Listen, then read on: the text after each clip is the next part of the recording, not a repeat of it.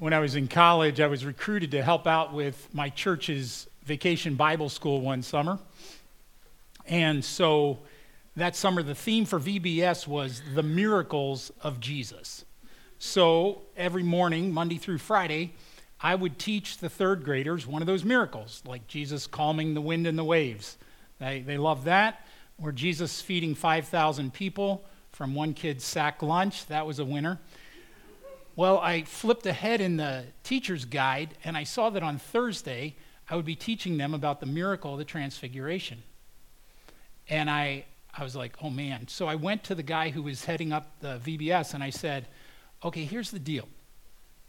I don't understand the transfiguration at all. So how am I going to teach it to our third graders? It's like, okay, okay, you can teach on something else. So I did.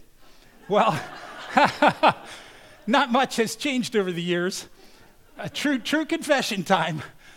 I went back through the worship archives here and I discovered that this is my seventh Transfiguration Sunday since coming to Savior, and I have never preached on the Transfiguration. never have my powers of delegation been so in command. And part of the reason is Transfiguration comes right before Lent, and there's a reason for that. And so I need to get my Ash Wednesday sermon together. But part of it is better you than me, you know? and one reason I think I struggle so much with the Transfiguration is that nothing in it translates directly to my experience. So I have never seen a human body light up from the inside like 2,000 LEDs. I've never seen that. I've never seen the Shekinah, the holy cloud of God's presence, cover me with light. I've never heard God speak in an audible voice. So I keep asking so, how does this apply to us?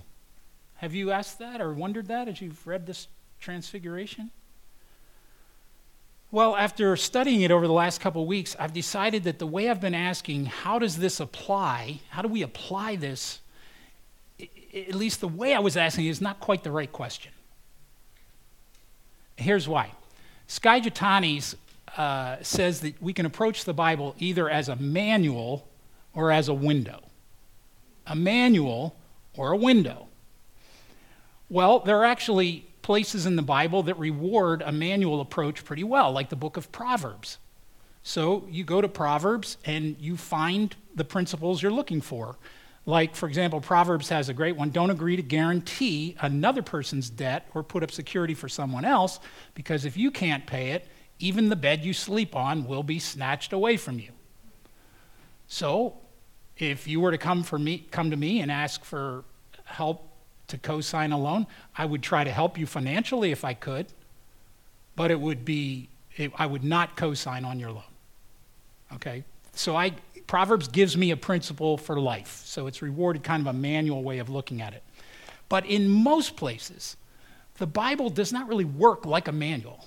It works much more like a window in that it allows us to see something through it that if it, the window weren't there in the wall, we'd never see. So imagine, if you would, standing at the edge of the south rim of the Grand Canyon.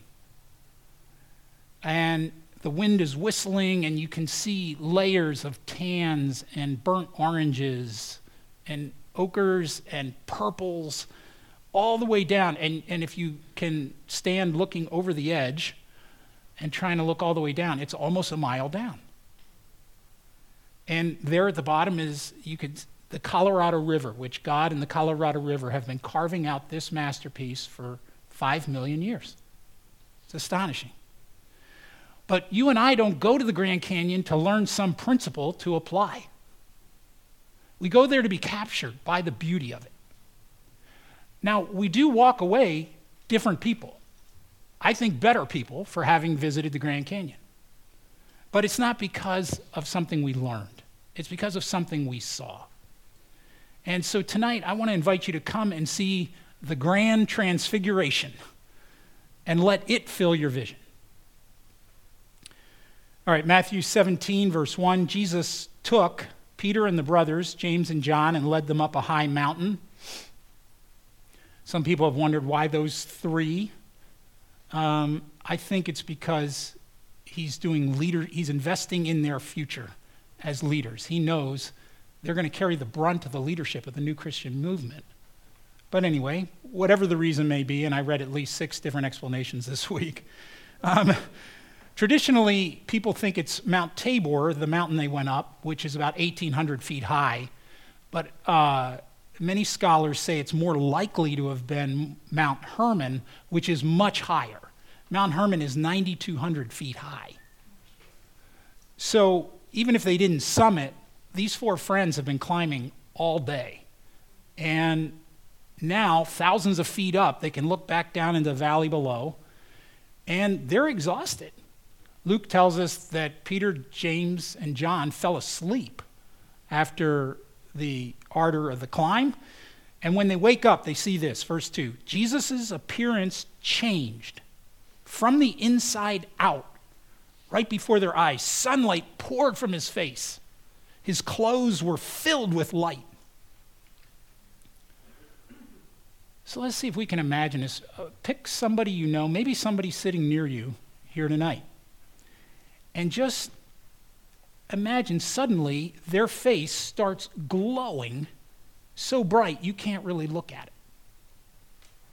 I mean, that would be truly astonishing. Uh, I've never seen that, but I've one time I did have something kind of close. Karen went to a healing prayer conference. She invited me to go, but I knew I didn't need any inner healing. And uh, after the conference, when she walked in the door, I took one look at her, and her face was the word is radiant. And I, I didn't ask, I didn't say some nicety like, so how, uh, how's the conference? What'd you think of it? Or how many people were there? I just, I, my mouth dropped and I said, what happened to you? I was quite shaken, actually. And she told me what I could already see. She had met God at that conference, and she was not going to be the same person. Well, as astonishing as it was to see Karen's face lit up that day, that was reflected light. That's like the light of the moon. But what Jesus, what's happening in his face is the light of the sun. It's coming from, not reflecting off of. Until this moment, Jesus has always looked like any other poor peasant a baby, a little kid running around. He's got rough hands. He's come straight out of Nazareth. Um, and now all the glory in him that has been hidden is revealed. Dale Bruner says that what Jesus is within is now made visible without. So now we start to understand this is what Jesus means when he prays, Now, Father, bring me into the glory we shared before the world began. Now there's a picture of it. It's the same divine glory that Jesus shows to John on the island of Patmos in the book of Revelation. John says, His eyes were like flames of fire, and his face was like the sun in all its brilliance. So, what these three disciples are seeing is how Jesus actually looks right now, just minus the scars that his body will pick up. So, when you and I pray, we are praying to a being of unimaginable glory this is, this is the Lord Jesus Christ that we call upon. For almost 4,000 years, God's people have prayed, uh, May his face shine upon you. And that's what it means. That day it did for them, and it does for us. So uh, let's just try a little experiment here. Is there a prayer, uh, something you're concerned about that you are either worrying about or praying about or both um, that you brought with you tonight?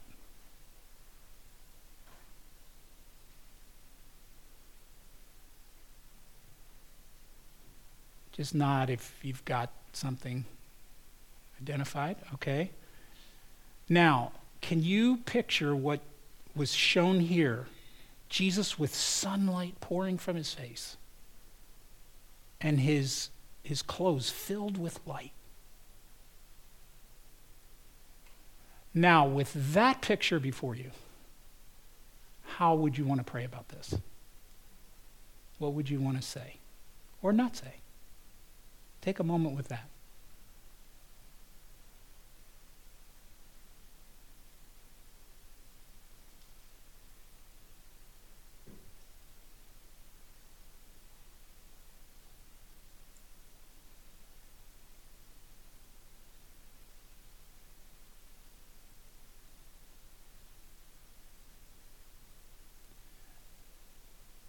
All right, some of you, you just need to stay with that, and that's fine.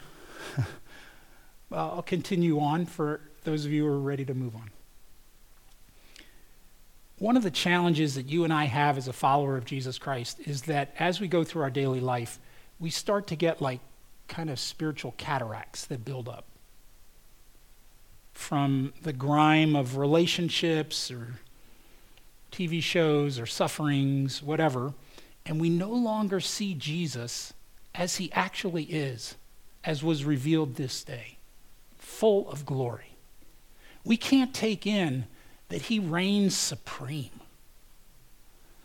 And this is exactly what happens to Peter, James, and John. They just don't get it, like what this means about Jesus. Verse 3 they realized that Moses and Elijah were also there in deep conversation with Jesus.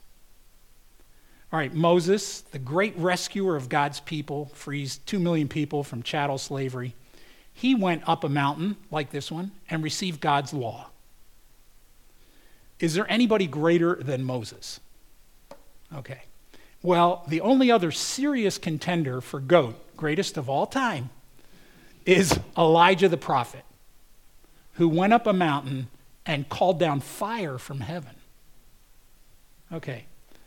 And so Peter can't really believe that he's getting to be here like with LeBron and Michael.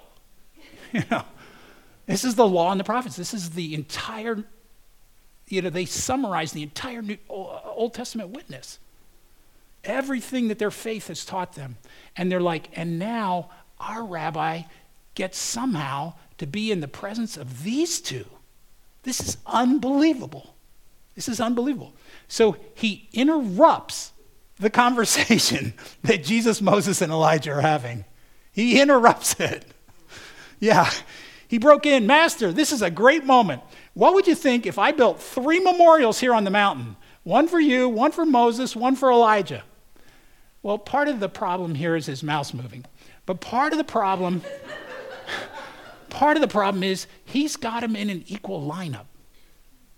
Okay? And emotionally, this, this sounds like hey, what if we made t shirts? We got to see the big three. Or maybe we could trademark three peak. It's like three peat, you know? While he was going on like this, babbling, a light radiant cloud enveloped them. And sounding from deep in the cloud a voice, This is my son marked by my love, focus of my delight. Listen to him. C.S. Lewis says, No one hears, who hears a God's voice mistakes it for a mere man's. You know it has authority over you. And when the disciples heard it, they fell flat on their faces, scared to death. They're like, Okay, God, okay, we'll listen to your son, but which one of these three amazing people is that? And when they opened their eyes and looked around, there was Jesus, only Jesus. Jesus stands alone. He is not just favored by God, he's not just used by God, he's the Son of God. No one else has shared the Father's glory since before the world began. And I love how Jesus comes over and touches them and says, Don't be afraid. I have so much power and glory, and yet don't be afraid. Don't be afraid. And now, the final wonder as we're standing here marveling tonight is what does Jesus do with all that glory? Verse 9 Coming back down the mountain, Jesus swore them to secrecy Don't breathe a word of what you've seen. After the Son of Man is raised from the dead, you are free to talk. Wait, I heard the D word in there. What does Jesus mean back from the dead? How could someone of blinding glory die? That makes no sense. But even though he has enormous, unspeakable glory, Jesus does not go to heaven, he goes back down the hill and goes to the cross. Oswald Chambers says if Jesus had gone to heaven directly from the Mount of Transfiguration, he would have gone alone. But with people like you and me in his heart, he instead turned his back on the glory, as Chambers says, and came down. There was only one brilliant moment in the life of Jesus, and that was on the Mount of Transfiguration. Then he emptied himself the second time of his glory and came down into the demon possessed valley. He came down into the valley because that's where you live, that's where I live. And he will not stop until he's fulfilled his mission to rescue us from the sin that wraps around us like dark tentacles. He is determined to break us out of the futility of death. And if he has to die while on that mission, he will. He will even empty himself of glory in order to share it with you and me. It turns out that the Transfiguration is a preview of coming attractions for Jesus and for us. Jesus says, Not until I'm raised from the dead can you talk about it. So he, he will suffer and die, and we will too. Jesus will be raised from the dead. And if we're in line with him and in love with him, we will too. And Jesus will ascend to the Father in a human body shining with glory. And we will too. Here's what's hard when you and I are in the midst of our suffering, our, our eyes filled with tears, we get blurry vision. We can't see that actually there's glory that will be ours, just as it is for Jesus. We forget, as Paul said, what this is, is a light and momentary affliction compared with the eternal glory that it's achieving for us. It outweighs it completely. And we don't, we don't always feel that. And we need to know that. We need to be encouraged by that. So, to help us, God in His kindness does not give us a principle, He gives us a picture a picture of the glory of His Son, and through Him, a picture of what is our future because he is the one who will bring many sons and daughters to glory, as the Bible says. My friend Lee Eclov says this. He says, We're not meant to carry the weight of our cross without also seeing Christ's glory. You can't do it. So, lest we walk with a limp from all that weight and become heavy hearted Christians, burdened and bent, we need to see the glory of Christ. It's the blessed counterbalance.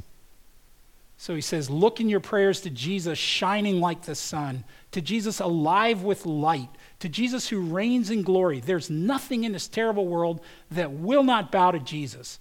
There's no crime or catastrophe that will not be brought under his scepter. And there will be a moment where he'll come over and touch you and say, Don't be afraid. I told you. The Transfiguration shows us that with Jesus, our story ends in glory. A lot of you have been following, as I have, that as at Asbury College in Kentucky, uh, on Wednesday, February 8th, they were having a routine required chapel service. And as Tom McCall wrote in CT, after the benediction, the gospel choir began to sing a final chorus, and then something began to happen that defies easy description students did not leave. They were struck by what seemed to be a quiet but powerful sense of transcendence, and they did not want to go. They stayed and continued to worship. They are still there. Although I see they're going to start phasing that out through this coming week because I think somebody's got to go back to class. And he describes what it was like to be in the room. Some students reading and reciting scripture, others standing with arms raised, several clustered in small groups praying together.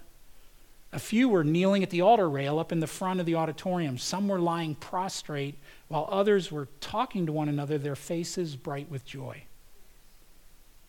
Many people say that in the chapel they hardly even realize how much time has elapsed. It's almost as though time and eternity blur together as heaven and earth meet. Now, here's what struck me. He says, if what we are seeing here on campus is even the faintest shadow of the reality of seeing Christ in all his glory, then what lies before us is unspeakable joy and holy love. Your future is bright with the glory of Christ.